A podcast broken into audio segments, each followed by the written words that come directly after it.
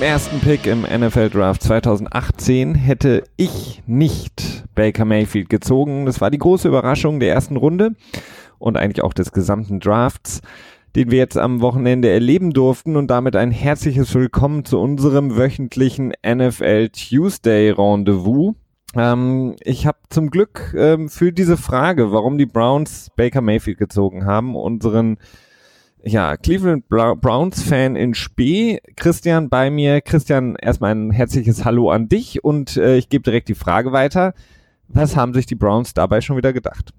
Jo, hi Felix, hallo liebe Zuhörer. Tja, was haben sich dabei gedacht? Ich weiß es auch nicht so ganz genau. Man weiß es insgesamt noch nicht, äh, was dabei gedacht worden ist. Ähm, ich denke mal, insgesamt hat man sich von dem, ja, von diesem Stigma ein bisschen gelöst, dass Baker Mayfield zu klein ist. Ähm, und sich gedacht, okay, er hat halt die bessere Perspektive als Sam Darnold, der halt bis zu dem Zeitpunkt halt als äh, First Pick Overall als ja eigentlich seit einem Jahr mehr oder weniger feststand. Also er hatte ja vor zwei Jahren in 2016 eine unheimlich starke Saison gespielt. 2017 war es dann nicht mehr ganz so optimal. Äh, die ähm, Akkurität war er war nicht mehr so akkurat. Äh, Accuracy, genau. wie sagt man Genauigkeit das Genauigkeit. Genau, ja, du hast recht. Die Genauigkeit hat ein bisschen zu wünschen übergelassen. Cleveland Browns haben sich äh, für Baker Mayfield entschieden. Ähm, tja, das war auf jeden Fall die Überraschung. Ähm, ich, ja, ich weiß es nicht. Also ich will jetzt nicht sagen, das war eine gute Entscheidung, das war eine schlechte Entscheidung. Das weiß am Ende, glaube ich, keiner so bis jetzt so richtig. Äh, die Zeit wird es zeigen. Ja, doch, ich weiß es eigentlich schon, dass es eine schlechte Entscheidung Ach, war. Jetzt ähm, eigentlich immer dieser Defitismus ich, hier. Ich, ich glaube, die, ähm, also die, die Frage seiner Größe, die spielt für mich gar nicht so eine Rolle. Ich meine, wir haben es in der Liga schon häufiger gesehen. Drew Brees, äh, Russell Wilson, das sind jetzt alles keine ja, großen Quarterbacks, die über die Line äh, sehr leicht drüber gucken können, wenn man sich die, die Zeitlupenstudien von Drew Brees anguckt. Der ähm, renkt sich ja fast immer bei jedem Passversuch den Hals aus, um über seine Line drüber gucken zu können. Hm. Das kann funktionieren, aber was mich einfach so stört, beziehungsweise um es mit den Worten von, ähm, wie heißt er noch, Carrie Bradshaw zu sagen, ich komme nicht umhin, mich zu fragen, was die Browns mit äh, Baker Mayfield möchten. Denn das macht, das wirkt alles so ein bisschen auf mich wie so ein Johnny Manziel 2, mhm. so ein mhm. bisschen. Also alle sagen im Grunde genommen, er hat ähm, deutlich mehr zu bieten. Aber wenn man sich ähm, so sein, seine College-Karriere anguckt, fehlt es mir da einfach schon an dem, was eben die anderen drei großen Quarterbacks in dem Draft eigentlich hatten, ähm, was die Athletik angeht, aber vor allen Dingen auch das Spielverständnis, die ja, Qualitäten, Wurfqualitäten, da sehe ich bei Baker Mayfield deswegen für mich auch logisch, warum er eigentlich von den meisten nicht unbedingt als einer der Top 3 Quarterbacks gehandelt wurde vor dem Draft. Dann eben auch die paar, ja, Off-Field-Probleme, beziehungsweise es waren ja nicht mehr wirklich Off-Field, sondern eher On-Field-Probleme von Baker Mayfield in der letzten Saison, als er sich da zu einigen unschönen Gesten hat hinreißen lassen. Das sind alles so Sachen, die haben für mich sprechen eigentlich nicht für ihn in meinen Augen und deswegen weiß ich nicht, äh, ich, ich hatte kurz den Eindruck, dass die Browns einfach jedes Jahr irgendwie ähm, ja, fragwürdige Picks machen wollen, um irgendwie in der, der, in den, in den Gazetten bleiben zu können, auf den, die Schlagzeilen dominieren zu können, weil wenn man einfach den ersten und vierten Pick hat und dann Baker Mayfield nimmt, ich, also ich kann es wie gesagt nicht nachvollziehen und auch der vierte Pick äh, mit Denzel Ward bestimmt einer der besten Cornerbacks in der in diesem Draft, der zu haben war und mit Sicherheit auch eine Position, die, die für die Browns wichtig war. Aber wenn ich mir vorstelle, dass dann eben Bradley Chubb noch zu haben war, einer, der vom, vom, ja, ein, als Spieler insgesamt positionsübergreifend, denke ich mal, der beste Defensivspieler war in dem Draft. Ja, bin ich, bin ich sehr überrascht, was die Browns da mal wieder gemacht haben. Ja, äh, überrascht kann man auf jeden Fall sein. Ich denke mal, da werden wir gleich äh, auch noch mal ein bisschen genauer drauf eingehen. Ähm, ja, es ist vor allen Dingen ist es halt interessant, dass die Browns, äh, nachdem sie einen neuen General Manager jetzt eingestellt haben mit John Dorsey, der ja ja nun ähm, eher so ein ja nicht so der das Stigma hat quasi des, des Experimentellen, sag ich mal, äh, trotzdem dann wieder so unkonventionell gehandelt haben. Ne? Das ist, glaube ich, so die, die große Überraschung. Äh, ich bin auch äh, mit dem Pick 4, den sie gemacht haben, nicht unbedingt so zufrieden. Äh, wie du es gerade auch schon angedeutet hast, dass äh, mit Denzel Ward Cornerback an vier zu draften. Naja, äh, ja, aber kommen wir gleich nochmal drauf.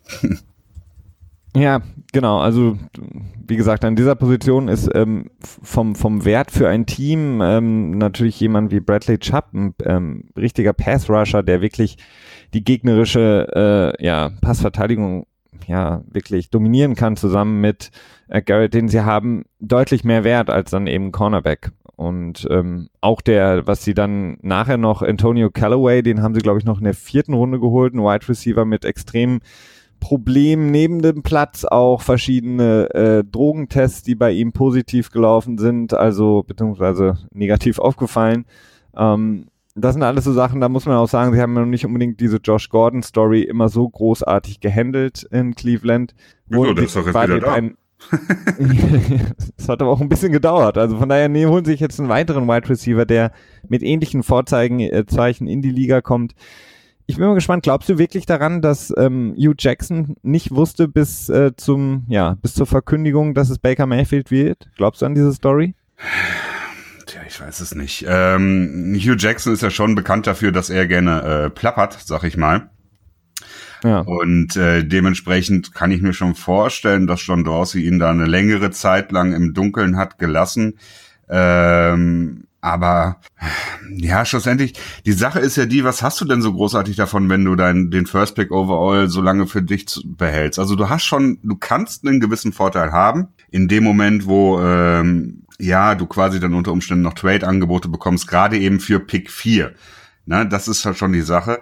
Äh, du kannst aber unter Umständen auch große Vorteile haben, wenn sie jetzt gesagt hätten, okay, wir nehmen Baker Mayfield an Nummer eins und der Großteil der NFL ähm, hält Sam Darnold für besser. Dann wird natürlich der Pick äh, von den Giants auch deutlich interessanter. Ähm, nun ist das Problem, dass die Giants äh, generell gesagt haben, den zweiten Pick, nö, also traden wir auf gar keinen Fall. Äh, Dave Gettleman, der neue General Manager, hat ja auch in einem Interview danach gesagt, dass er sich, glaube ich, kein einziges Angebot für den Pick Nummer zwei hat angehört.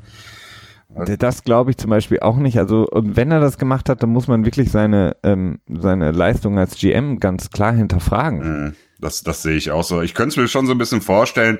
Sein äh, Track Record, also die, die Historie zeigt auch, ich glaube, er hat bei den Carolina Panthers nicht einmal runtergetradet, äh, zumindest in der ersten Runde. Ähm, könnte tatsächlich sein, dass er so, so, so ein, ja, so ein Cowboy ist, ne? Der sagt so, ja, okay, ne, ich, ich das, was ich habe, das nutze ich und so weiter. Ich mache keine Spirenzkin hier, äh, ganz straightforward und so weiter.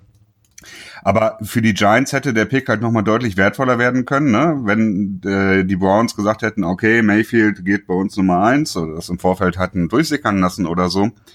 Und äh, dann hätten die Jets zum Beispiel sich überlegen müssen, so, oh, okay, wir hätten nicht gedacht, dass wir eine Chance haben, überhaupt an äh, Sam Darnold zu kommen. Ähm, ja. Und dann gesagt hätten so, oh ja, okay, sollen wir dann vielleicht doch mal mit unseren Stadtrivalen traden, was sie ja doch irgendwie mehr oder weniger konstant versuchen zu vermeiden in den letzten Jahrzehnten eigentlich.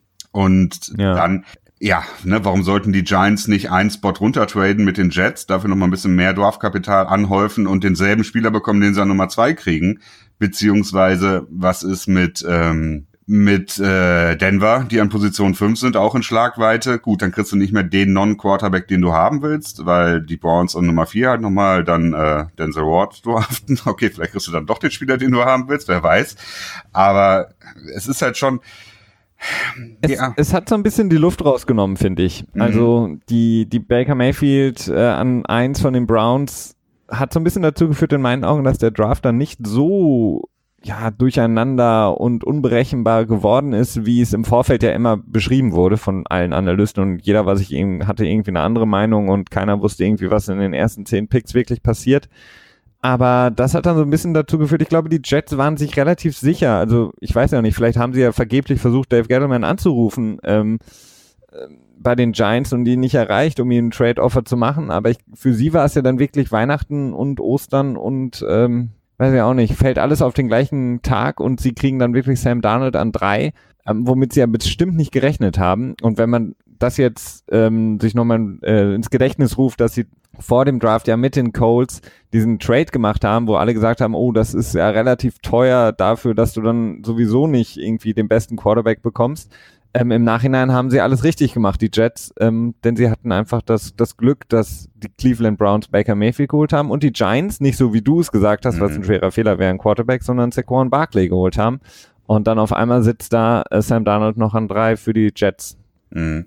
Ja, ich frage mich tatsächlich in den Sachen immer, wie ähm, inwiefern die General Manager, die Teams, das Front Office der jeweiligen Teams nicht vielleicht Bescheid weiß, was die anderen Teams machen. Ne? Vielleicht wissen die einfach, okay, David Gettleman ist halt ein Straight Shooter, der äh, der wird auf jeden Fall, äh, wenn er sagt, dass er zu Eli Manning hält, dann wird er dann auch ihn draften am Ende, äh, beziehungsweise nicht ihn draften, Entschuldigung, sondern äh, äh, Shaquan Barkley draften dass sie da eine deutlich ähm, starke Prognose erstellen können quasi. Ne?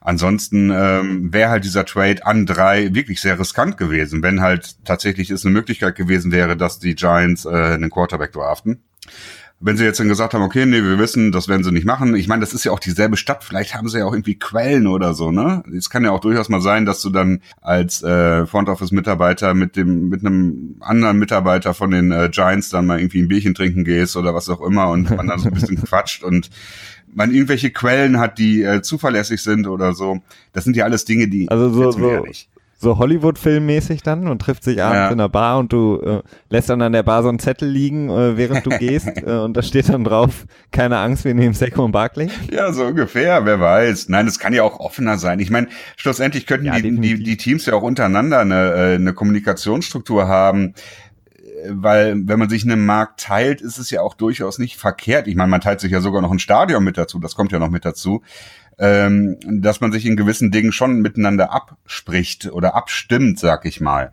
Und ähm, das, das finde ich gar ja, nicht also, mal so unrealistisch. Das glaube ich auch, dass man sich abspricht und dass man auch zumindest ungefähr weiß, wo es hingeht. Auf der anderen Seite, wenn es wirklich der Fall war, dass die Giants sowieso nicht auf irgendwelche Angebote gehört haben, beziehungsweise sie nicht mal durchgelassen haben, dann müssen sie auch nichts, äh, müssen sie auch nichts preisgeben. Also mhm. warum sollten sie dann sagen, was sie machen? Wenn sie eh keine Lust haben, irgendwie zu traden oder in irgendwie ein, ja, Gespräche zu kommen, dann können sie es ja auch alles für sich behalten und hoffen, dass vielleicht das eine oder andere Team dann noch überreagiert und äh, was raushaut, was sie nicht raushauen müssten.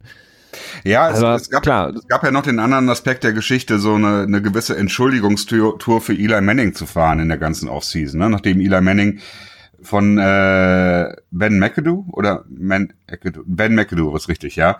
Ben McAdoo, ja. Ich war mir gerade nicht mehr ganz sicher äh, nachdem er ja quasi von äh, ihm gebencht wurde und die die tolle Streak, die er hatte von ähm, aufeinanderfolgenden Starts und er hatte glaube ich noch die Chance insgesamt in seiner Karriere die äh, die Top-Marke da zu setzen, war zwar noch recht weit entfernt, aber eine Chance hatte er noch.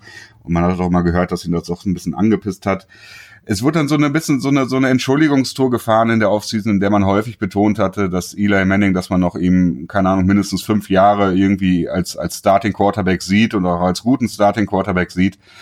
Und ähm, das ist verständlich, dass das gemacht wird. Das ist auch, glaube ich, richtig, dass es gemacht wurde, weil wie mit, mit Eli umgesprungen wurde, das war nicht okay. Trotzdem ich davon ausgehe, dass er äh, ja nicht mehr so gut ist. Aber ähm, ich, für mich hat es sich ehrlich gesagt die ganze Zeit angehört wie so Lip-Service, ne? wie so, so ein bisschen einfach äh, äh, Sachen sagen, die man so sagen muss, die man sagen kann und am Ende stimmt das halt alles nicht so ganz. Nun hat sich rausgestellt, es hat gestimmt oder zumindest äh, sind die Würfel so gefallen am Ende und ähm, ja, es ist, ich weiß nicht, ich, ich, ich halte halt, ja, ich, ich halte es halt echt für schwierig. Ja, also Saquon Barkley wird auf jeden Fall Eli Manning helfen in der kommenden Saison. Das Running Game, was bei den Giants ja seit, ja, man muss wirklich sagen, drei Jahren schon sehr, sehr schwach besetzt ist, was ihm auch nicht wirklich hilft. Ähm, eigentlich seitdem Brandon Jacobs da weg ist, hatten die eigentlich nichts mehr einen Running Back, der so ein bisschen auch mal die Last von Eli Mannings Schultern nehmen konnte. Das haben sie jetzt in Saquon Barkley. Hoffentlich ein, ein Running Back, der da Jahre bei den Giants äh, spielen wird und spielen kann. Ich für meinen Teil glaube auch immer noch, dass ähm, es gut gewesen wäre, beispielsweise einen Bradley Chubb zu holen, um den Weggang von Pierre Paul wieder so ein bisschen zu kompensieren, um die Defensive Line, die von den Giants ja immer so berüchtigt war, wieder nach vorne zu bringen, weil in den Jahren, in denen sie wirklich dann den Super Bowl geholt haben, war es immer die D-Line der Giants, die ähm, gedominiert hat und die für die Siege und auch für das Championship gesorgt hat. Und ich bin mal gespannt, ob es ein Running Back schafft, die Giants wieder so ein bisschen zu alter Stärke zurückzubringen. Aber auf jeden Fall, ähm, ja, kann man, kann man damit auf jeden Fall sehr, sehr zufrieden sein. Wie gesagt, die Jets hatten wir angesprochen mit Sam Darnold, können mehr als zufrieden sein. Das ist wirklich ähm, das beste Szenario, was überhaupt passieren konnte. Ähm, dann, wie gesagt, an vier die Browns mit Denzel Ward hatten wir gerade auch schon besprochen. Denver auch interessant. Die haben sich wahrscheinlich gedacht, okay, jetzt haben wir an fünf noch die Chance auf Bradley Chubb. Haben wir vielleicht auch nicht gedacht Nein. vorher. Ähm, den müssen wir jetzt nehmen. Da führt kein Weg dran vorbei, weil wenn wir den zusammen mit Von Miller ähm, aufs Feld schicken, dann werden wir auch wieder zu alter Stärke zurückfinden, was unsere Defense angeht, die ja auch sehr gelitten hat in den letzten Jahren. Und generell haben die Broncos ja dann auch im weiteren Verlauf des Drafts noch eben die Defense adressiert mit Cornerbacks etc. pp. Also war eigentlich schon für die Bron äh, Broncos dann auch, ja, ein guter, guter Pick und eine gute Position für sie mit Bradley Chubb. Ja, auf jeden Fall. Also die Browns haben ähm, ja richtig Glück gehabt, ne? Also ähnlich wie die Giants. Ähm, das ist einfach, da sind die Würfel für sie gut gefallen da kann man sich wirklich nicht beschweren. Man hat auch gehört, dass äh, starke ähm, Gespräche gab über einen möglichen Trade Down. Ne? Ich glaube, ich weiß nicht genau mit wem, wahrscheinlich da mit den Bills oder so, die dann, mit denen sie sich unterhalten haben runter zu traden, aber dann war schlussendlich die Möglichkeit einfach viel zu groß, Bradley Chubb an fünf zu draften, der ja auch teilweise als First Overall Pick äh, gehandelt wurde und als ähm, ja vielleicht auch bestes Talent im Draft. Also ja, ist schon ist schon erstaunlich. Also ich fand es auch wirklich sehr erstaunlich und ich muss sagen, ich bin auch sehr enttäuscht, dass die Browns ähm, Bradley Chubb nicht gedraftet haben weil ich, wenn ich mir vorstelle, dass man mit äh, Miles Garrett dann, dem letztjährigen First Overall Pick, zusammen äh, mit, mit Sharp aufs Feld geschickt hätte, das wäre schon ein, ein Monster Pass Rush Duo gewesen, das wirklich äh, meines Erachtens einen verdammt großen Vorteil dir auch bringen kann. Alleine schon, ja, das ist dann wieder die Sache, ne, dass du da auch dieses Positional Value einfach hast. Ne? Pass ist halt einfach irgendwie mehr wert als ein Defensive Back, finde ich persönlich, als Position ja, definitiv. generell. Und ähm, Deswegen wundert mich dieser Pick von den, von den Browns an vier. Ja, tatsächlich sogar ein bisschen mehr als, als äh, Baker Mayfield an eins, weil du, ja, es ist äh, klar, mit dieser Quarterback-Evaluierung, das ist halt so eine Sache, das macht jedes Team selber und die ganzen Analysten und wir und was auch immer. Äh, wir haben dann unsere Ideen und so weiter, aber schlussendlich auch nicht ansatzweise die Ahnung, wie halt die, die Teams sie dann haben. Ne? Nee, definitiv. Deswegen ähm, glaube ich das auch, was du angesprochen hast. Das Value ist einfach größer von, wenn du so einen guten Defensive End holen kannst, als wenn du, wie gesagt, einen Cornerback holst. Und du siehst es ja auch äh, bei den Teams, die ähm, gut spielen in der Defense. Wenn zum Beispiel, wenn die Houston Texans äh, sind immer für mich so ein klassisches Beispiel. Die sind immer, was ihre Defensive ähm, Leistung oder das Ranking angeht, sind sie immer sehr, sehr weit oben und haben auch eine äh, sehr, sehr gute Passverteidigung. Die Corner äh, allein genommen und die Safeties, die sie haben, jetzt abgesehen vielleicht mal von Jonathan Josephs, Joseph sind nicht unbedingt super stark, mhm. aber sie profitieren halt einfach davon, dass sie ähm, einen Pass Rush haben, der den Quarterback schnell unter Druck mhm. setzt. Der Quarterback hat nicht lange Zeit, äh, das Spiel zu, zu lesen und vor allen Dingen haben die Receiver auch nicht so viel Zeit in ihren Routen. Das heißt, das ist der, der erste Schritt, mhm. um den Pass zu verteidigen, ist halt einfach der Pass Rush und das lässt dann eben auch das Backfield verdammt gut aussehen.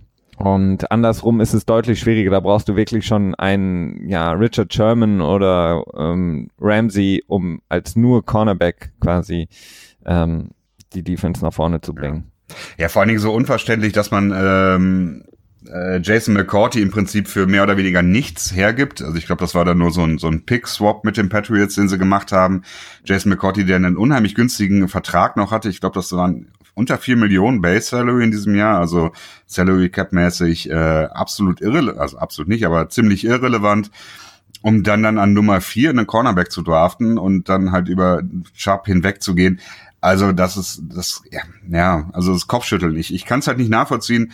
Ähm, die Zeit wird es natürlich wie bei allem zeigen am Ende. Ich glaube, das können wir so auch als Standardphrase und hier schon mal so als Bookmark quasi in den Podcast reinhängen. Äh, wir werden es bestimmt noch ein paar Mal sagen, zumindest ich werde es bestimmt noch ein paar Mal sagen, aber klar, die Zeit wird es am Ende zeigen. Ich, ich kann es aber nicht, ich weiß nicht, ich finde es im Moment nicht gut, muss ich sagen. Ja, ähm, die, wie gesagt, die ähm, Broncos eben mit Bradley Chubb vertrauen da wohl dann auf ähm, Case Keenum und vielleicht auch Paxton Lynch, denn mhm. sie hätten ja da auch die Möglichkeit noch gehabt, ein ähm, Allen zu holen, Josh Allen oder auch, wie gesagt, Josh Rosen, die beide da zu dem Zeitpunkt noch ähm, sozusagen verfügbar waren. Wie gesagt, da ähm, ist John Elway äh, offensichtlich wieder mal drauf und dran, eine Defense aufs Feld zu schicken, die ja dominieren wird ja. und dominieren soll. Ja, also es ist ähm, ja, man meine, verschiebt das ja Problem, ne? Würde ich mal so sagen.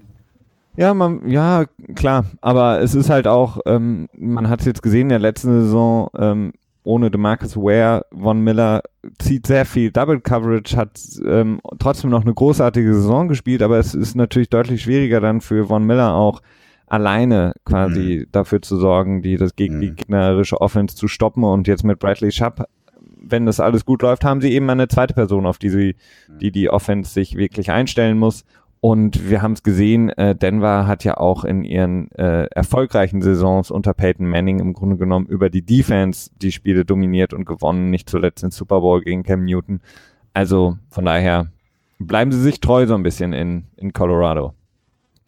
Ähm, die Coles an sechs ähm, eigentlich da geblieben, wo wir sie vermutet haben. Das Einzige, was hätte passieren können, weil wäre jetzt noch ein Trade Down gewesen, um noch ein bisschen mehr anzusammeln, aber sie haben sich dann wirklich auf die, die Guard-Position Quentin Nelson von Notre Dame, der wirklich als der beste Guard ähm, gehandelt wurde, einen relativ sicheren Pick gemacht, um hoffentlich ähm, den guten alten Andrew Luck zu beschützen. Ja, also eine solide Sache. Quentin Nelson ist ja wirklich ein ein Traumathlet, also in vielen, vielerlei Hinsicht.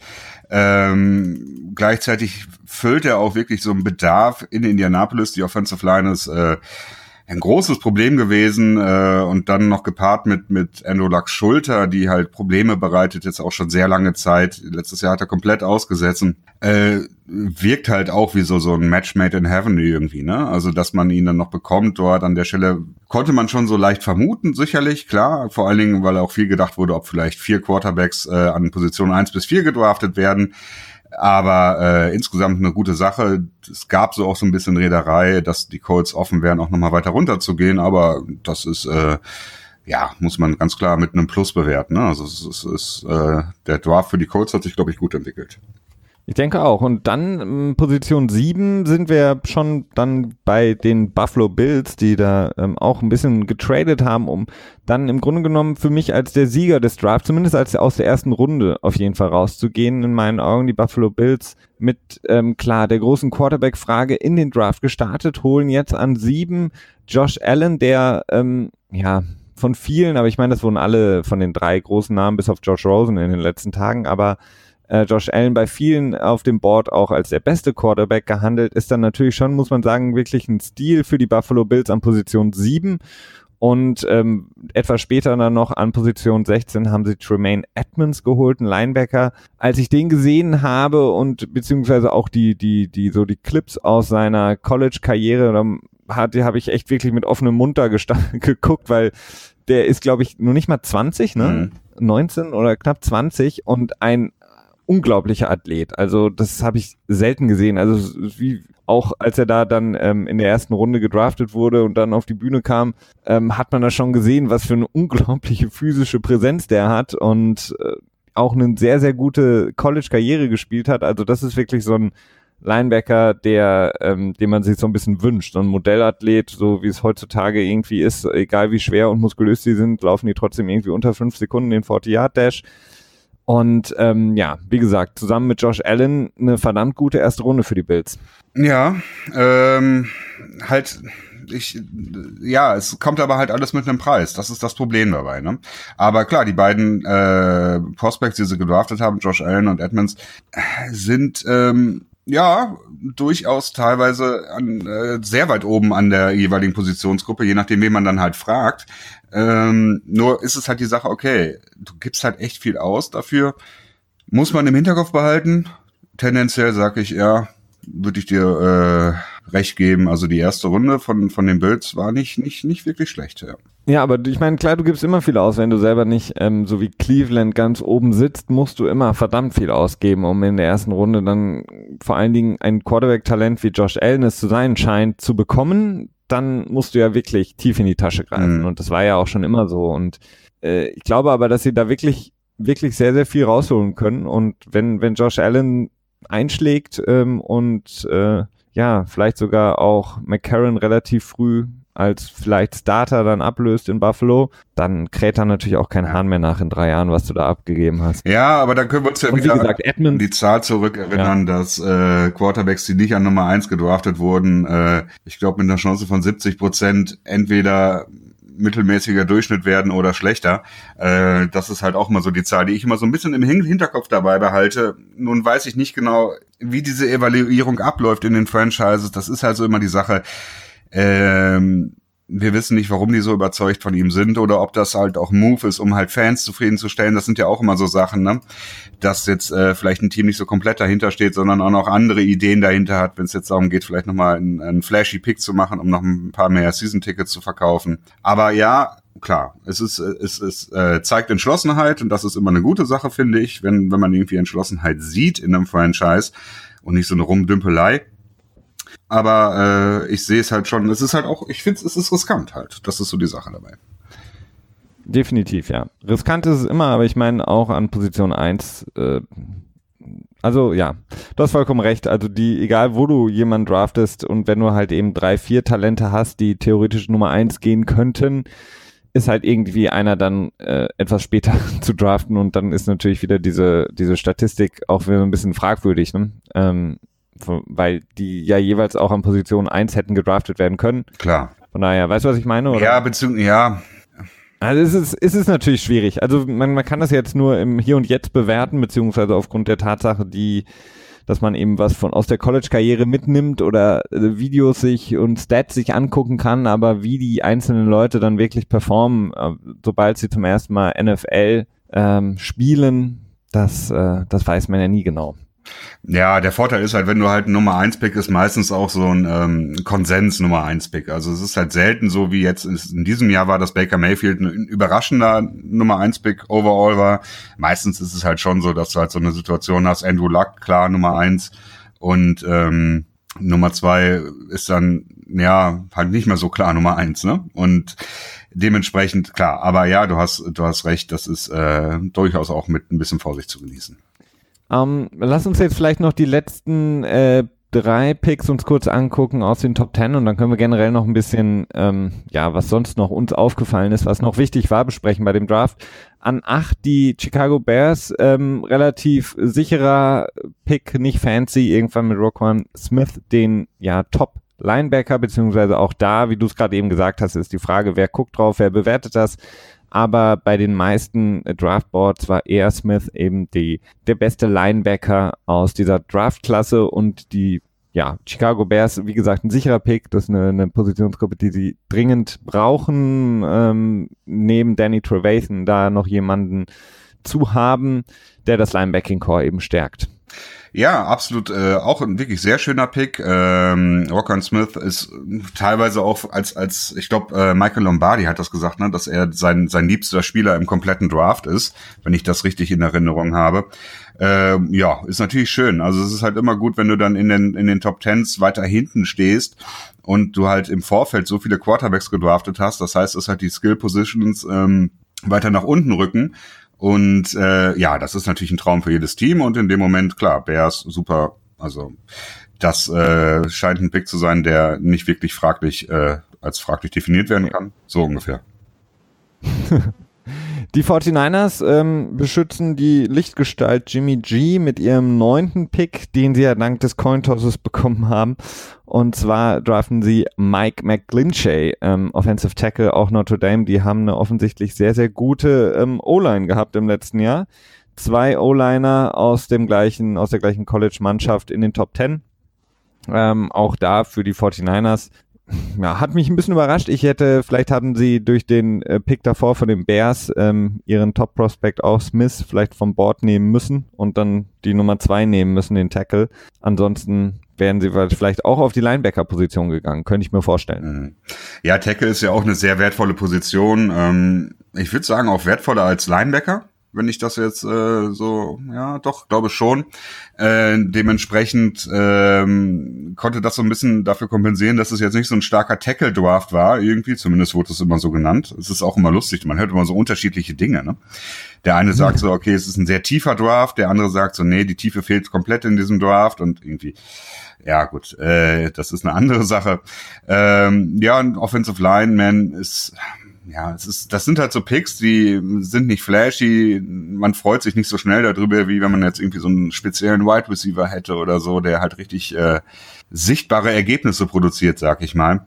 Mhm. Aber mit McGlinchey den, äh, den best gerateten Tackle im Draft sich zu holen, ja, also ist, ähm, das ist gut. Das ist solide. Das ist gut.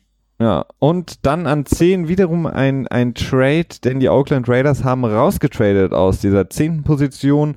Nicht zuletzt deshalb, weil die Arizona Cardinals natürlich ganz dringend auch noch auf dem Quarterback-Markt unterwegs waren und Josh Rosen, wie gesagt, auch noch verfügbar war haben sie die Gunst der Stunde genutzt, mit Oakland, wie gesagt, getradet, die jeweiligen First-Round-Picks getauscht und äh, im Gegenzug gibt Arizona noch den Dritt- und Fünftrunden-Pick äh, des diesjährigen Drafts ab an Oakland, um dann eben an 10 Josh Rosen zu holen, der jetzt mit Sam Bradford in Arizona um ja den Starting-Position spielt.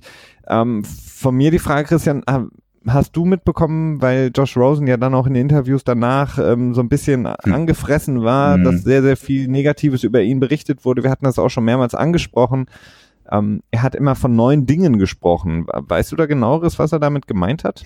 Äh, jetzt nochmal eben kurz zurück. Ich habe ich hab das gerade nicht verstanden was er mit den neuen Dingen gemeint hat, die über ihn falsch berichtet wurden. Und warum hast du mir nicht zugehört? Ich habe dir zugehört, Nichts aber ich habe äh, leider ein bisschen technische Probleme. Manchmal setzt du hier ein bisschen aus und das war gerade in dem Moment und da oh, konnte ich mir nicht erschließen.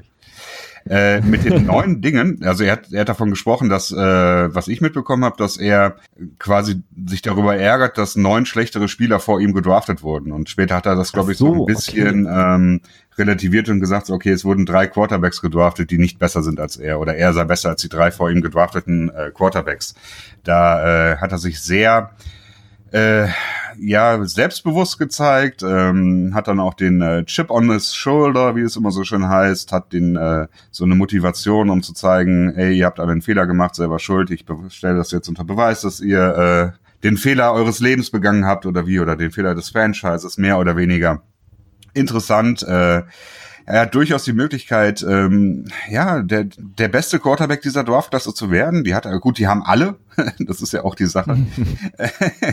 Aber klar, es ist, es wird sehr spannend sein, wie er sich entwickelt. Und generell mag ich die Situation für, ähm, für Arizona, die mit äh, Bradford jetzt tatsächlich einen Quarterback haben, den sie starten können, wo sie wahrscheinlich auch nicht unbedingt in Woche 6 äh, wegen der Spielqualität von Bradford sagen müssen, okay, hier Rosen, wir starten dich jetzt, weil unser Starting Quarterback sackt. Das ist natürlich mit Tyrod Taylor zum Beispiel in, äh, in Cleveland ein bisschen anders. Da kann das passieren, dass äh, die Fans wegen Qualität des Spiels äh, den Rookie Quarterback fordern. Das ist in Arizona nicht so.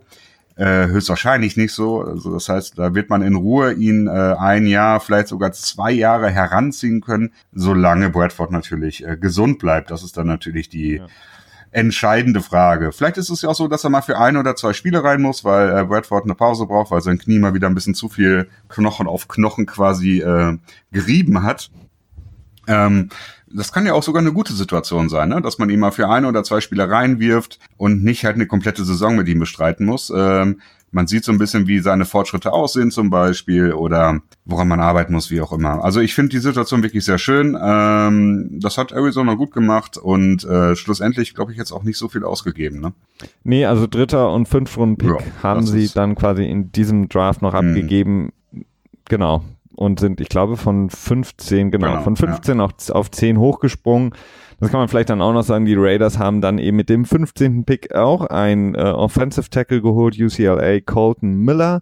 Damit dann insgesamt mit äh, dem Pick der New England Patriots an Position 23, die Win geholt haben, äh, Offensive Tackle aus Georgia. Ja. Insgesamt drei Offensive Tackle in der ersten Runde und ein Guard. Also doch ähm, und wurde ja viel besprochen. Und zwei Center, genau. Und zwei Center. Das macht, sind dann einige ähm, Spieler, die aus der Offensive Line dann noch gezogen wurden, obwohl man ja eigentlich vor dem Draft immer gehört hat, dass das die mit am schwächsten besetzte Positionengruppe ist. Mhm. schon interessant. Also da sehen die Teams dann doch etwas mehr oder haben mehr Einblick als unsere geliebten Mock-Draft-Experten. Ja, oder die Teams sagen sich, okay, das wird nächstes Jahr auch nicht besser. Äh, es gibt jetzt einfach keine guten Tackle-Gruppen, also keine guten Offensive Line Drafts mehr. Kann natürlich, wäre auch eine Erklärung, die ich jetzt aber für weniger wahrscheinlich halte. genau, um das abzurunden, die Detroit Lions an Position 20, Frank Ragnow, äh, Center aus Arkansas und äh, die an 21 direkt dahinter die Bengals mit Billy Price, Center von der The Ohio State University. The Ohio State University. Ja, ich weiß nicht, also ich, Center ist so irgendwie der, der, der unsexieste Pick, den man, glaube ich, machen kann in der, First Runde, in der ersten Runde, oder? Mm, oder ein, äh, Na gut, ein Panther. Sebastian Janikowski. Ja, Kicker ist noch wieder, ja, obwohl das Kicker findest du spannend, ja, okay. Nee, ich nee, finde, nee, nee, nee, nein. Okay, nee, ich finde, ähm, Safety ist so eine Position, die ich extrem schwer nur evaluieren kann und deswegen ja. ist es für mich äh, sehr schwierig, wenn Teams wie beispielsweise jetzt die Chargers an 17 mit Sicherheit ein großartiger Safety mit Darwin James, aber für mich extrem schwierig zu ähm, evaluieren, ob derjenige oder ja, ob das wirklich ein guter Pick ist in dem Moment, weil ähm, abgesehen von, von Highlights und Stats und äh, Berichten darüber, beschäftige ich mich jetzt auch nicht so extrem mit dem College Football. Mhm. Und da ist es immer schwierig zu sehen, weil da ist natürlich jedes Highlight-Video natürlich extrem toll und da werden nur die besten Szenen gezeigt, aber inwiefern dann wirklich pro-ready, weil ja, es gibt vielleicht zwei, drei äh, Defenses in der, im College, die an, nur annähernd an, dieses, an das Niveau einer Defense in der NFL rankommen. Und deswegen mhm. ist es immer schwierig zu sagen. Bei so einem Defensive End ist es immer ein bisschen leichter, ähm, finde ich, zu evaluieren, weil, weil man da eben einfach diese Schnelligkeit, Stärke ähm, besser beurteilen kann. Und da geht's dann halt meistens nur häufig ähm, bei diesen jungen Defensive Ends geht's ja häufig einfach nur darum, okay, du kommst für das Down rein und das Down rein und dann musst du eben einfach nur hinter dem Quarterback her sein. Da geht's dann One-on-one -on -one gegen einen O-Liner. Genau. Und das ist dann weniger, sage ich mal, anspruchsvoll als die Position von einem Safety. Ja, das stimmt. Vor allen Dingen, wenn du nicht halt irgendwie noch einen One-Support hast oder so oder One-Support-Aufgaben hast, ne? Und das ist ja auch eine Sache, die in der NFL vielleicht von Team zu Team unterschiedlich sind. Da gibt es ja auch unterschiedliche Herangehensweisen. Aber äh, dieses Edge-Setting, wie es dann immer so schön heißt, also den, den Laufweg dann in die, äh, ja, in die Breite des Feldes quasi zuzumachen, ist halt ein äh, massiver Faktor in der NFL, der im College ja anders ist auf jeden Fall. Ja, aber nichtsdestotrotz, ähm, wie gesagt, Erwin James, der Safety von Florida State University, der jetzt zu den Chargers ähm, geht, der ist auf jeden Fall ein super Pick und insgesamt bei den Chargers ja auch sehr interessant. Die haben wirklich ihre ersten vier Picks alles in die Defense gesteckt, also Safety, Linebacker, Defensive Tackle und noch ein Safety geholt. Und ja, wenn man jetzt überlegt, dass sie ja schon in der letzten Saison einen perfekten Pass Rush hatten, ein verdammt gutes Backfield hatten mit ähm, Casey Hayward und Verrett und so weiter und so fort, dann kann das mit diesem Darwin James, der ja auch als einer der etwas härteren Spieler so ein bisschen aus dem College gehandelt wurde, so ein hard-hitting Safety, vielleicht die neue Legion of Boom werden da in, in äh, Los Angeles. Ja, da hast du recht. Also ich würde mich jetzt auch nicht wundern, wenn das eine verdammt starke Defense sein wird, irgendwie in den Top 5 nächstes Jahr äh, gerankt wird, anhand der Stats und natürlich auch gefühlt sehr stark sein wird. Dementsprechend äh, ist es sehr spannend zu sehen, wie sich das da weiterentwickelt. Ich würde sie auch als ähm, ja als wieder mal sehr interessanten Kandidaten für die nächste Saison so als Underdog-Favorit äh, quasi irgendwie so in, in, ins Rennen schicken. Ne? Also die Chargers ähm, sind auch ein Team, das ich immer eigentlich ganz gerne mochte, die aber dann immer dann am Ende doch nicht überzeugt haben und äh, vor allen Dingen auch ein Team, dem man mal wirklich einen, einen Super Bowl Ring gönnen würde. Das muss man wirklich ganz klar sagen mit Philip Rivers, der ja. seine Karriere halt, die halt wirklich unglaublich solide war, sehr gut auch war im Endeffekt. Ähm, also natürlich sehr gut gemessen an einem Standard Quarterback, überragend an einem Standard Quarterback und jetzt gemessen an den Elite Quarterbacks, gerade auch aus seiner Draft Draftklasse mit Ben Roethlisberger und äh, Eli Manning, die ja beide ähm, alle 2004 glaube ich gedraftet wurden, ne? Oder vertun genau. Da. Genau. Genau, äh, da ist er halt, steht in Qualität nichts nach, wenn er, wenn er nicht sogar teilweise äh, diskutierbar besser war, aber er hat halt keinen Super Bowl-Ring und das fehlt ihm halt einfach und das muss ich auch ganz klar sagen, das gönne ich ihm. Definitiv, das gönne ich ihm auch. Das größte Problem einfach jetzt nur für Philip Rivers ist, sein Backup ist Geno Smith und wir wissen alle, was Geno mit Eli gemacht hat, von daher Obacht. Ja. Na? Ja, ja.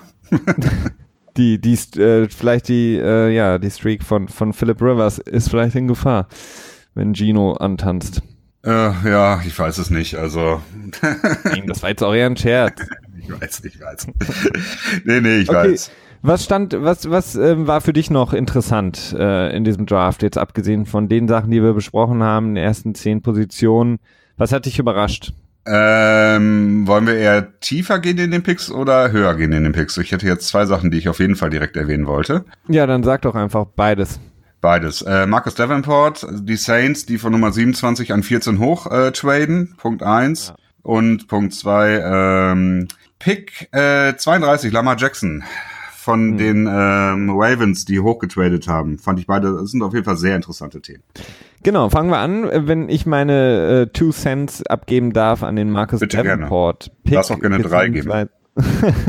beziehungsweise auch dann den Trade dafür. Ähm, war ich sehr überrascht, ähm, wenn mhm. ich überlege, dass Green Bay, mit denen die Saints hier getradet haben, wie gesagt, wieder den ersten Rundenpick beide getauscht haben und New Orleans gibt dann ähm, noch den Fünftrunden-Pick ab. Nee, zwei Fünftrunden-Picks.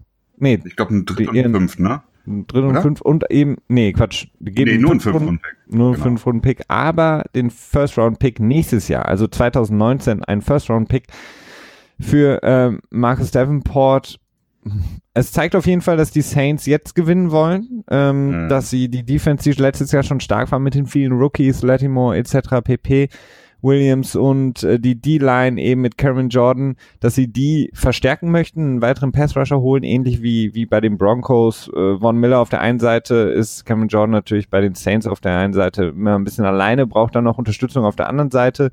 Davenport auf jeden Fall ein extrem athletischer, starker Defensive End, aber ob er das wert ist, das weiß ich nicht. Also klar, der Win It Now Button wird auf jeden Fall gedrückt mhm. bei den mhm. Saints. Die wollen jetzt, nachdem sie letztes Jahr so knapp gescheitert sind, den Super Bowl holen in den letzten zwei, drei verbliebenen Jahren mit Drew Brees, aber ich hätte so viel nicht aufgegeben für Marcus Davenport, wobei auch da noch nicht mal klar war, ähm, was ich noch gelesen habe, ob Marcus Davenport nicht sogar vielleicht äh, ihnen sowieso in den Schoß gefallen wäre, weil es gab Spekulationen, dass er gar nicht sonst so hoch gezogen worden wäre.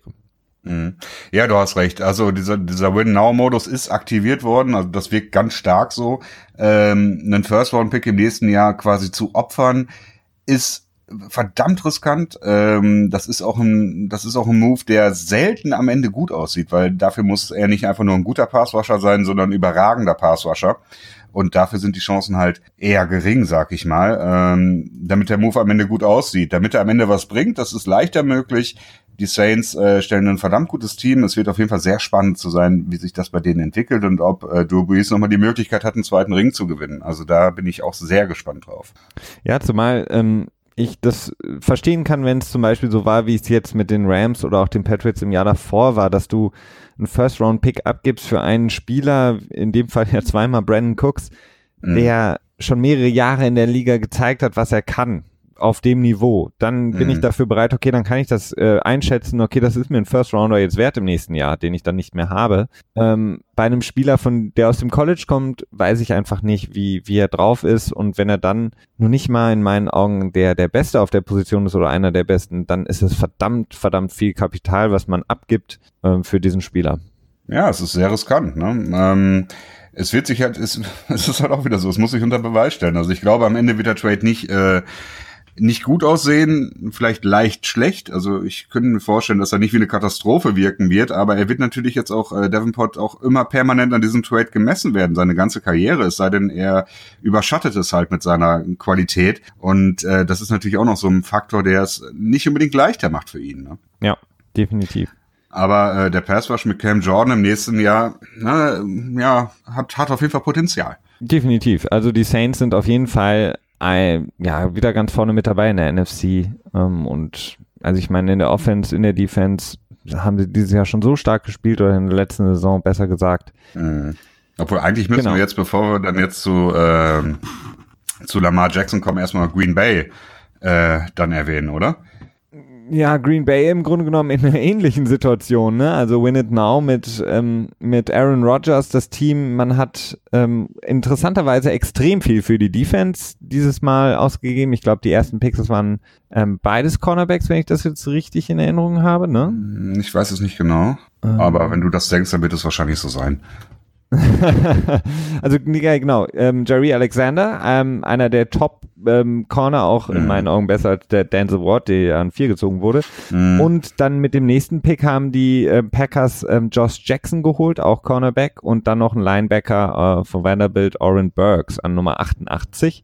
Das heißt, die ersten drei Picks der Packers ganz klar definitiv in die Defense reingesteckt, die ja die Achillesferse ist eigentlich seitdem Aaron Rodgers mhm. spielt, wobei, ja doch, muss man wirklich sagen, gerade das Backfield in den letzten beiden Jahren extrem gebeutelt von Verletzungen, aber auch wirklich nicht von sehr viel Talent und Klasse ähm, ja, gesegnet. Von daher holen sie jetzt zwei junge ähm, ähm, Corner. Ich glaube, sie haben ja noch den aus dem letzten Jahr, der komplett verletzt war, wenn ich mich jetzt mm, erinnere. Mm, mm, mm, war das nicht mm. bei den Packers?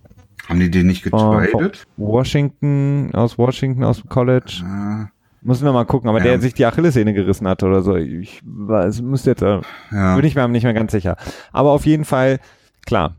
Interessanter wenn die, wenn die Packers da das Loch stopfen können im Backfield, verdammt ja. gefährlich. Auf jeden Fall. Vor allen Dingen fand ich es halt wirklich gut, äh, wie Brian gute Kunst ähm, gehandelt hat. Ne? Also ich fand diesen Trade insgesamt unheimlich gut. Im Endeffekt sind sie vier äh, Spots runtergetradet und haben dafür einen First-Round-Pick im nächsten Jahr bekommen und mussten dafür einen Drittrunden-Pick abgeben, wenn man so alles mehr oder weniger abzieht.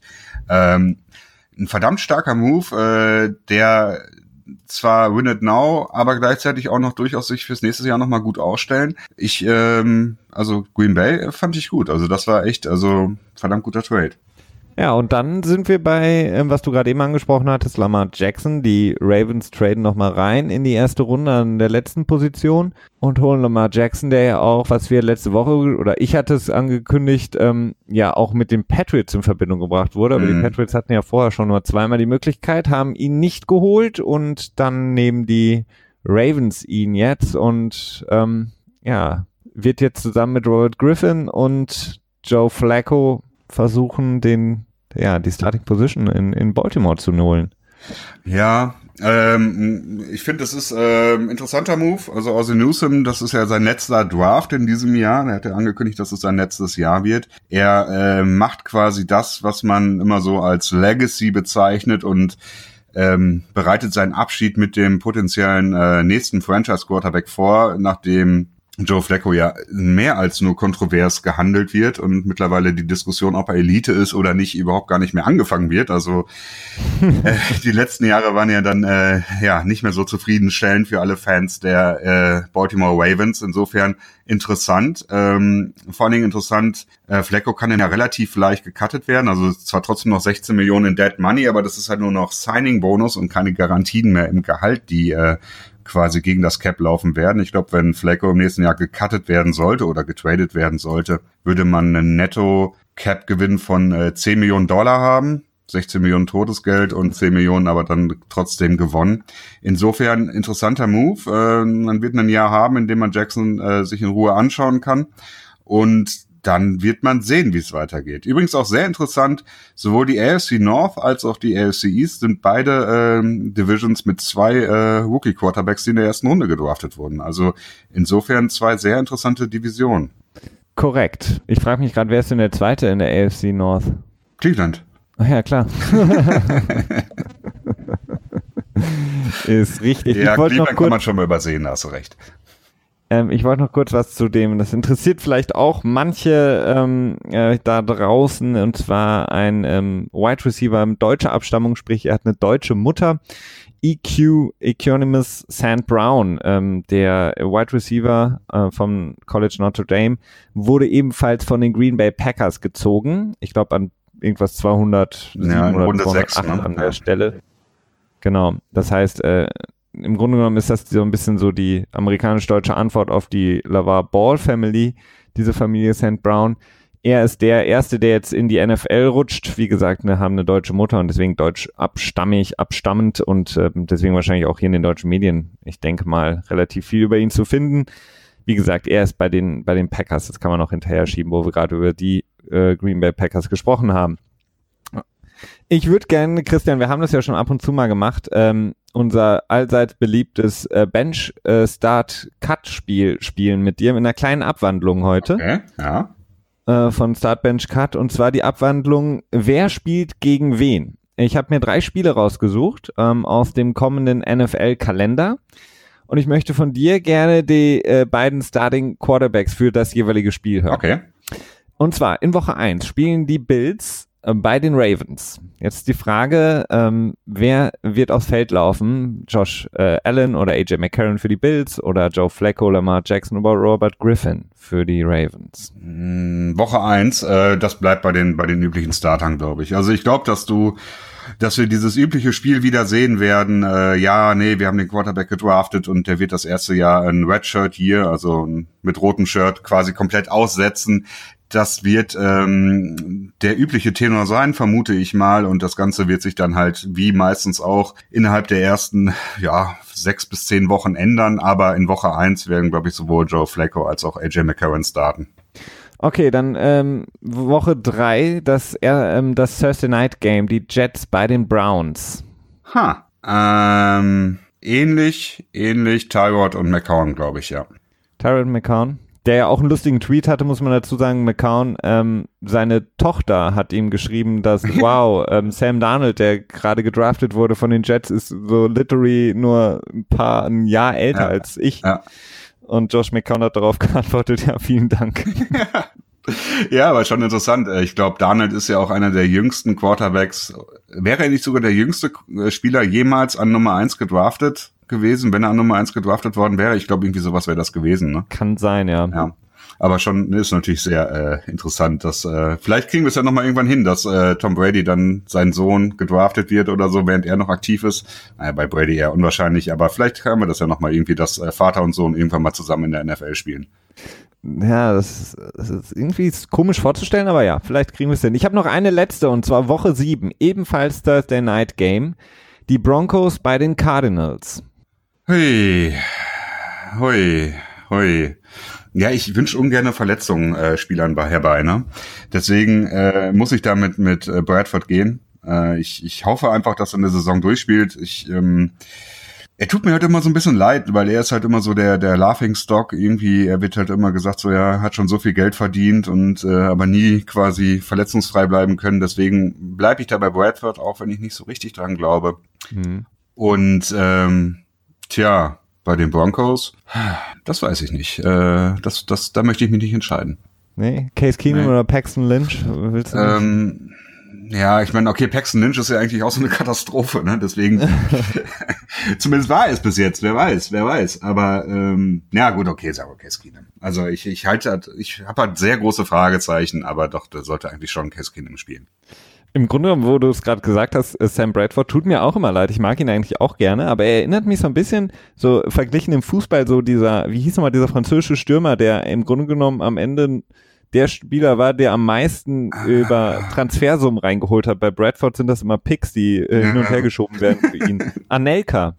Anelka, genau, ja. Ich genau, Anelka, der Million, wie viel 100 Millionen an Ablösesummen in seiner ja. Karriere produziert hat und Sam Bradford ist das quasi das Äquivalent, was Draftpicks und ähm, auch Gehalt angeht so ein bisschen, ja. aber da ist nicht ganz so viel. Ja, der wird, der wird natürlich nicht mehr aktuell sein. Das war, glaube ich, so 2009 oder so, glaube ich. Ne, äh, seitdem sind ja die Transfersummen doch massiv gewachsen und teilweise doch schon durch einen Transfer gedeckelt. Aber das war damals schon ganz, ganz, äh, ganz lustig. Ne. Ja, ich weiß auch nicht mehr. Ich kann mich nur daran erinnern. Seitdem verblasst meine Erinnerung. Ähm, ja, dann äh, ähm, erstmal danke für deine Teilnahme. Ich habe jetzt noch äh, von den Seahawks die ähm, ja dann die ja diese Feel Good Story beziehungsweise Feel Good Story ist auch eine Kack ähm, Ausdruck dafür, aber auf jeden Fall Shaquem Griffin, der Linebacker, der ja seit seinem ich glaube dritten oder vierten Lebensjahr ähm, seine ist das die linke Hand, ne? Ähm, ja. Genau. Wie gesagt, nur äh, die seine linke Hand verloren hat und seitdem ein, ah, ja, mit nur einem Arm, beziehungsweise ein Arm, ich rede mich im Kopf ja. und Kragen, mit einer Hand genau. es geschafft hat, gedraftet zu werden und jetzt eben seinem Bruder äh, Griffin bei den Seahawks ähm, ja, joinen wird. Die Seahawks haben ihn in der, ich glaube, war das das, fünfte Runde? Äh, ja, irgendwie sowas, glaube ich. Äh, ja, fünfte Runde, genau. Ja, wie gesagt, gepickt und ähm, das war natürlich die, die Story auf jeden Fall des Drafts auch, beziehungsweise auch schon seit dem Combine, als er da wirklich herausragende Sachen, Sachen produziert hat. Und ich habe mir dann auch noch mal was angeguckt von ihm, so ein paar Videos. Es ist schon wirklich erstaunlich, äh, wie, wie gut er das quasi kompensiert hat, dass er mhm. auch ähm, so bei so Bälle fängt, also intercepted etc. pp. mit nur einer Hand. Das ist schon echt sehr, sehr, sehr beachtenswert. Ja, das ist wirklich, das wird sehr spannend zu beobachten sein, weil es ist ein, äh, es ist schon, äh, ja, es ist schon äh, eine massive äh, Einschränkung, die man erfährt, wenn man halt eine Hand weniger hat, weil dieses ganze, dieses Wrap-up, ne, also dieses äh, Spieler quasi umarmen und damit zu Boden reißen, das wird halt deutlich schwieriger. Äh, was aber auch klar ist, dass er damit äh, gelernt hat, umzugehen in seiner Karriere und äh, viel besser weiß, wie man damit umzugehen hat, was man da machen kann als jeder andere, weil es halt einfach so ungewöhnlich ist und sich keiner damit bisher mit beschäftigt hat. Es wird ja. in, sehr interessant sein zu sehen, wie er sich entwickelt bei den Seahawks und ähm, wird er natürlich eine große Möglichkeit haben, in den Special Teams zu arbeiten, weil er halt eben so schnell ist. Äh, und da wird er dann halt auch perfekt unter Beweis stellen können, wie gut er tackeln kann. Ne? Also wenn, wenn man irgendwo tackeln muss, dann in Special Teams. Definitiv, ja. Also auf jeden Fall, ja, wieder mal ein, erneut ein Brüderpaar in der NFL unterwegs, unter ganz besonderen Vorzeichen. Genau, und dann auch noch direkt im gleichen Team. Das ist ja auch wirklich mhm. nicht allzu häufig äh, bei den Bennett-Brüdern, die haben es ja nie geschafft. Und ähm, ja, ich habe noch eine Sache und zwar die Cowboys. Ähm, da gab es auch einige News rundherum um die Cowboys. Ähm, die, die wichtigste im Grunde genommen eigentlich abseits des Drafts ist Jason Witten, der Tight End, der wohl jetzt in den Sportruhestand geht. Es ist dann doch nicht Gronk, der Tight End, sondern Jason Witten, der wohl, und so wird gemunkelt, äh, in das Team bei ESPN für das Monday Night Game einsteigen wird. Ähm, ich habe keine Ahnung, wie gut er das kann, habe ihn so noch nie mitbekommen. Greg Olson, der Titan der Panthers, hat das ja letztes Jahr mal gemacht in der Bye Week. Das fand ich sehr, sehr gut bei Fox. Ähm, wie Jason Witten sollte er wirklich zu ESPN gehen. Da Gruden ersetzen soll, ist mir ein Rätsel. Ja, wir werden sehen. Ne? Ähm, erstmal finde ich sehr interessant, weil die Dallas Cowboys, glaube ich, komplett überrascht waren von dem Move. Auch wenn Jerry Jones danach gesagt hat, äh, wir haben den und den und den und den und den Tight End. Und ich glaube, von keinem habe ich jemals was gehört, zumindest nicht auf den, auf den ersten Hinblick quasi. Also da musste ich schon ein bisschen drüber nachdenken. Er hat gesagt, die sind an der Tight End Position gut aufgestellt. Ich wage es äh, stark zu bezweifeln. Sind sie definitiv nicht. Ja. Und äh, gleichzeitig äh, gibt auch so ein bisschen Salary Cap Implikationen in dem Moment, denn Jason Witten hat eine äh, Verlängerung unterschrieben, ich glaube in diesem Jahr, die relativ moderat war, also das ist nicht so das Problem. Das Problem ist eher, dass die Cowboys äh, in diesem Jahr mal wieder äh, Gehalt von ihm in äh, einen Signing-Bonus umgewandelt haben, um für ein bisschen Entspannung bei ihrer äh, angespannten Cap-Situation zu sorgen. Das Problem ist jetzt, sollten die Cowboys äh, Jason Witten dieses Jahr quasi auf die Retirement-Liste beziehungsweise vor dem 1. Juni auf die Retirement-Liste setzen, würden sie in diesem Jahr 4,7 Millionen äh, in Dead Money quasi gegen das Cap tragen, was sie erst im nächsten Jahr wiederbekommen. Äh, das können sie natürlich dann auch nach dem 1. Juni machen. Dann ist es halt diese äh, Geschichte, dass das erst im nächsten Jahr gezählt wird. Dann würden sie noch 1,1 Millionen gegen das Cap laufen lassen. Aber es ist ähm, nicht wirklich optimal. Die kriegen das Geld wieder, also das Salary Cap Geld auf jeden Fall. Das heißt, das ist nicht das Problem. Aber die Situation äh, mit dem Salary Cap in Dallas ist halt nach wie vor angespannt und ähm, ja, insofern ist es interessant und natürlich auch, dass man halt einen äh, sehr starken Tight End in Jason Witten ähm, auch ersetzen muss und ich glaube nicht, dass man das dieses Jahr so einfach wird können. Also nee, ähm, ich weiß gar nicht jetzt Gavin Escobar, ob er quasi noch da ist oder gar nicht mehr da ist. Ich glaube nicht. Also ich glaube nicht, dass Jerry Jones den genannt hatte. Ich schau mal. Ich bin mir nicht mehr sicher. Also man muss wirklich sagen, dass die, die, die Cowboys, dadurch, dass sie natürlich auch so eine extrem starke O-Line haben, häufig in äh, einem ein End Set spielen, also auch mhm. selten den zweiten Tight End aufs Feld holen. Hannah haben die, glaube ich, noch, oder? Äh, ja, ja, ich, ich, ich, ja. Äh, Escobar ist auf jeden Fall bei Miami. Escobar ist jetzt bei Miami. Okay, aber dann müssten sie diesen Hannah noch haben. Aber auch jemand, der eigentlich nur zum Blocken mal aufs Feld gekommen ist und sonst noch nie in Erscheinung getreten ist.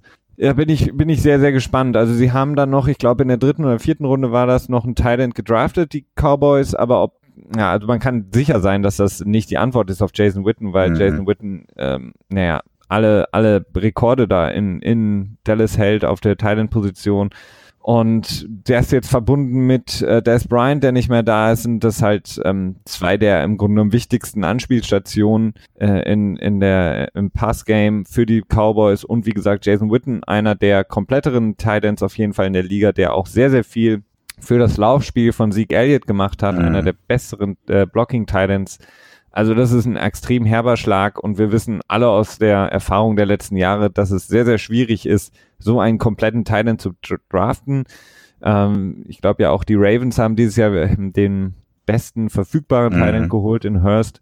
Aber es ist häufig so momentan, dass du entweder so einen Move Titan hast, wie die Giants in letztes Jahr geholt haben, oder du hast wirklich einen Titan, der eher ein Blocking Titan ist. Die werden dann irgendwie in Runde 5, 6, 7 gedraftet. Aber wirklich diese von Day One so einen kompletten Thailand wie Gronk beispielsweise zu haben, der in seiner ersten Saison Blocking und aber auch das Receiving Game schon auf einem extrem hohen Level hatte, ist verdammt schwierig. Mhm. Ja, das stimmt. Ich habe mir gerade nochmal den Roster angeschaut. Die haben im Moment äh, Gathers, Swaim, Jarvin als Tight Ends äh, aus dem letzten Jahr noch im Kader. Ja, okay. Äh, ist schwierig. ist schwierig. Ja. Und dann haben die ähm, Cowboys weitergemacht und haben im Grunde genommen, ich hatte einen lustigen, ähm, ich habe jetzt schon wieder vergessen, äh, genau, Charles Casserly, der ehemalige GM, ich glaube von den Texans, der jetzt für das NFL Network auch arbeitet. Und zwar haben die Cowboys für Tavon Austin getradet von den Los Angeles Rams, auch äh, gerade erst frisch eine Verlängerung unterzeichnet hatte. Und zwar haben die Cowboys, wie gesagt, Heaven Austin bekommen und dafür haben die Rams den 192. Pick in diesem Draft bekommen von den Cowboys und daraufhin wurde ihm Kesserly gefragt, was er dazu hält und er meinte ja nichts für nichts bekommen. und so ein ja, bisschen so wirkt es auch so. Ähm, ja. Der 192. Pick ist natürlich immer nicht unbedingt so viel wert und Heaven Austin hat auch gezeigt, dass er in den letzten Jahren nicht mehr ganz so viel wert war, wie zu Beginn seiner Karriere in St. Louis. Ja, ja, äh, viel mehr muss man dazu eigentlich auch nicht sagen. Ähm, Austin, ich glaube, ich habe jetzt Kommentare auf, von den Cowboys gehört, dass sie ihn eher als Running Back sehen, denn als Receiver.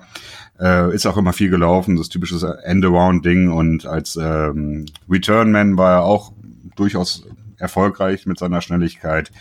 Aber ich würde jetzt nicht so viel denken, dass da so viel am Ende ähm, bei rumkommen wird. Ähm, zu wünschen ist es ihm, aber es ist nicht wirklich wahrscheinlich. Ja, definitiv. Im äh, Zuge dessen kann man auch noch kurz sagen, Ryan Switzer, der letztjährige Rookie von den Dallas Cowboys, wurde daraufhin dann zu den Raiders geschickt ähm, im Tausch mit einem Defensive Lineman Award, der auch ja, relativ unbekannt und unbedeutend bisher war in der Liga. Ryan Switzer, der als Rookie in der letzten Saison wirklich vornehmlich fast nur das Return Game der ähm, Cowboys gemacht hat, sprich Punt und Kick Return. Und äh, wirklich nur ganz, ganz selten. Ich, in manchen Situationen, wenn Cole Beasley mal irgendwie so ein bisschen angeschlagen war, in, in, in die Slot-Position gerutscht ist, ähm, ja, den geben sie dann, wie gesagt, für Tavon Austin auf. Und die Cowboys auf jeden Fall sehr happy, wen das interessiert. Es gibt da ein Video aus ihrem Draft War Room, als sie quasi den Trade machen und Tavon Austin anrufen und sowohl Jerry Jones als auch Jason Garrett und Linehan, der Offensive Coordinator, sagen alle, dass sie im Grunde genommen schon seit Jahren hinter Tavon Austin her waren und ihn eigentlich schon draften wollten und damals St. Louis ihnen zuvorkam und jetzt haben sie ihn endlich und ähm, alle ja. sind sehr, sehr happy darüber. Können sehr glücklich sein, dass sie nicht gedraftet haben.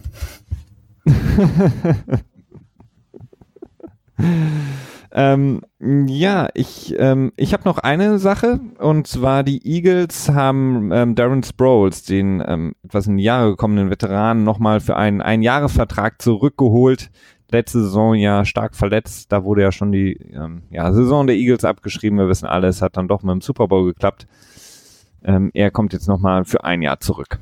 Genau. Haben wir Matthias Bryant? Ähm, nee, das haben wir noch nicht. Du hast genau, recht. den soll man noch erwähnen für einen Drittrunden-Pick, den Oakland quasi bekommen hat, um äh, runterzugehen im Draft in der ersten Runde. Den haben sie direkt eingesetzt, um sich Matthias Bryant von den Steelers äh, zu sichern, der jetzt noch ein Jahr unter Vertrag steht. Ähm, ja, ein Spieler, der durchaus kontrovers ist, der durchaus auch ganz gerne mal gesperrt ist, aber auch durchaus sehr viel Potenzial hat. Eigentlich vielleicht sogar ein perfekter Raider, oder?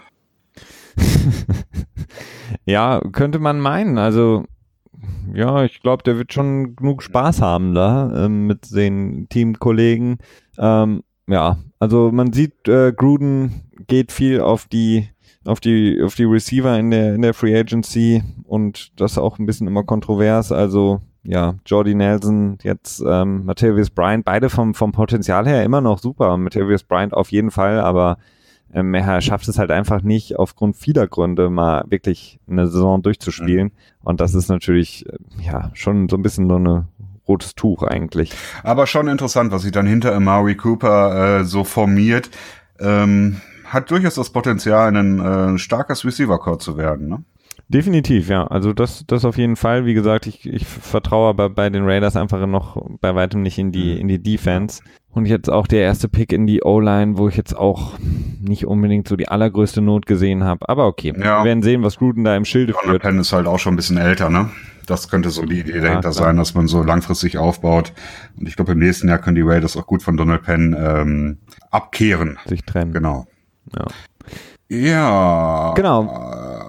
Hast du noch was, was es zu berichten gilt? Ja, das können wir vielleicht ein bisschen für eine spätere Folge uns aufbewahren. Wir hatten noch diese beiden Themen, die ähm, wieder so ein bisschen Metaebene sind. Zum einen, dass äh, der Besitzer der Jacksonville Jaguars, äh, Shad Khan, Shad ist richtig, oder? Oder Shad? Shad, ja. Shad Khan, ähm, wo sehr kurz davor steht, sich das altehrwürdige, beziehungsweise nicht so ganz äh, alt, aber doch ehrwürdige Wembley Stadium zu kaufen in London äh, für, ich glaube, insgesamt so um die eine Milliarde Pfund, was ja doch auch echt eine Hausnummer ist. Ähm, das hat natürlich viel, äh, ja, viel Implikation. Zum einen ist er Besitzer von ist Fulham richtig oder vertue ich mich jetzt gerade? Äh, nee, das ist richtig. Ja, Fulham, die sind FC in der Fulham. zweiten Liga, ne? Beziehungsweise in der ersten nee. Liga, je nachdem, wie man das halt nennt, in Großbritannien, oder? Ich meine, der FC Fulham ist in der ersten Liga, ja. Die haben doch vor ein paar Jahren noch irgendwie auch international gespielt oder sowas, oder? Äh, nee. Äh, ja, ja, ja, ja. Nee, du hast recht, die sind in der genau, zweiten Liga. Gestiegen. Genau. Was für ein Loser. Mann, Mann, Mann. Was für Loser. Nee, nee. Ähm, zum einen ist er Besitzer des Fußballteams, zum anderen äh, unterstützt das ja auch immer mehr die Idee, dass halt ein Team nach London ziehen wird, könnte, sollte, wie auch immer. Es ist unglaublich interessant, wie sich das entwickelt. Vor allen Dingen, ähm, ja, also es wird wahrscheinlich nicht vor dem vor der neuen CBA passieren, glaube ich, weil da muss man, glaube ich, in dem CBA auch so ein paar Anpassungen finden. Die Spieler äh, müssen dem bestimmt zustimmen, dass man dann nach London zieht beziehungsweise nach mhm. London gedraftet wird. Das ist dann ja auch ein anderes Land und so und das wird bestimmt nicht so einfach funktionieren. CBA ist nach der Saison 2020 weg. Dementsprechend, ja, wer weiß, vielleicht wird der Traum von uns vielen NFL-Fans hier in Deutschland und Europa wahr, dass erstmal ein Team nach London kommt und das kann dann ja auch durchaus so der Start sein, vielleicht für eine gesamte Division, die in äh, Europa sich formiert. Also träumen wird man ja wohl noch dürfen, ne? Ja, auf jeden Fall. Also damit, also er hat auf jeden Fall mit dem Wembley Stadium da natürlich das, ja, attraktivste Stadion insgesamt natürlich ins Auge. Mhm. Fast interessant, dass äh, der englische Fußballverband, dem das ja gehört, ähm, das wirklich verkauft. Das hätte ich niemals gedacht. Also ich hätte wirklich gedacht, dass er sich irgendwie, keine Ahnung, Tottenham oder so, die müssen ja auch irgendwie so ein neues Stadion haben oder irgendwie sowas, dass er sich das kauft, aber ja, dass er dann wirklich das äh, ja prestigeträchtigste Objekt mhm. im englischen Fußball äh, kaufen kann oder kaufen wird, überrascht mich sehr. Und klar, warum sollte er nicht? Also die die Jacksonville Jaguars sind bestimmt auf seiner Agenda ganz oben, was seine Investitionen angeht. Warum sollte er nicht das für sie auch wirklich machen? Einen anderen Grund hat es ja nicht, dass er sich ein Stadion kauft. Ja, ist gleichzeitig ist Jacksonville ja auch der kleinste Markt in der NFL und so. Also äh, vielleicht Themen, auf die wir noch mal ein anderes Mal zurückkommen. Vielleicht können wir mal so eine Folge machen, wo wir uns dann so die Hälfte der Zeit ähm, mit NFL-Plänen in Europa und was ist möglich, was ist nicht möglich, was ist wahrscheinlich beschäftigen. Aber äh, mich, ich, ich war sehr erfreut, als ich das gelesen hatte. Genau, für alle, die vor der Berufswahl vielleicht stehen, Shad Khan hat sein Geld mit ähm, Stoßstangen verdient. Das heißt, ähm, auch damit kann man so viel Geld verdienen, dass man sich irgendwann das Wembley-Stadion kauft. Ja, der Mann verdient das Geld mit dem Unglück von Leuten, die einen Unfall haben, ne? Nee, der, der, der, der, macht bestimmt auch so, so diese großen Dierfänger ähm, da. Kinderfänger sagt man auch, ne? Kinder, okay, das ähm, ja, ähm, und das zweite Thema war, Christian, was du noch kurz ähm, äh, ja, den das hatten wir auch für Wochen ankündigen? Das halten wir auch nochmal für die, für die, für die nächsten Folgen auf, die, ähm, das Owners-Meeting, das gehalten wurde im Zuge der, ähm, der Spieler-Besitzer-Koalition, die gegründet wurde wegen den sozialen Protesten. Äh, da ist ja das komplett aufgenommen worden und das besonders Schöne war, okay, dass Roger Goodell gesagt hat, bevor wir jetzt anfangen, äh, wir sind uns alle darüber einig, dass das Ganze hier privat bleibt und so, und das, was passiert, das wird aufgenommen und an die Presse gelegt.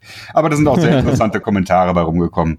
Da könnte ja. man ja auch schon fast eine ganze Folge mitfüllen. Definitiv, womit wir auf jeden Fall eine Folge füllen werden, ist am kommenden Mittwoch äh, mit unserem Patriots Podcast, dem Petspot. Da werden wir für alle, die es heute vielleicht vermisst haben und uns sozusagen Stereo hören auf beiden äh, Podcasts, da werden wir natürlich über den Draft der New England Patriots sprechen, der ja auch etwas verwirrend war zu, von Zeit zu Zeit. Die Patriots, die, äh, ich glaube, in Runde drei und vier keinen einzigen Draft hatten, äh, Pick hatten, sondern da immer schön rausgetradet sind und das schon zum Running Gag wurde bei den Moderatoren. Darüber werden wir uns unterhalten am Mittwoch, Christian. Genau. Und dann würde ich sagen, schöne Woche von uns hier. Wir hören uns nächsten Sonntag wieder beim NFL Tuesday. Einen schönen Feiertag. Hoffentlich habt ihr alle frei, könnt das Wetter genießen. Und bis dahin. Ciao, ciao.